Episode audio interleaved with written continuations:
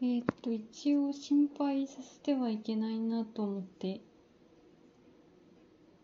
大丈夫ですよということを言いたいんですけれども、あの、ちゃんと家族が同居していて、現在お世話してもらっているので、その辺はいろいろ大丈夫です。あと、オンラインで、SOS を出していますが、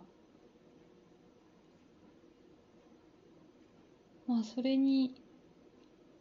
返す気力がない最近なんですがそういう時はあのオフラインで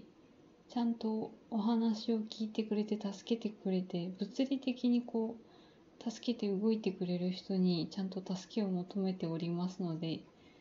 その辺は安心してください。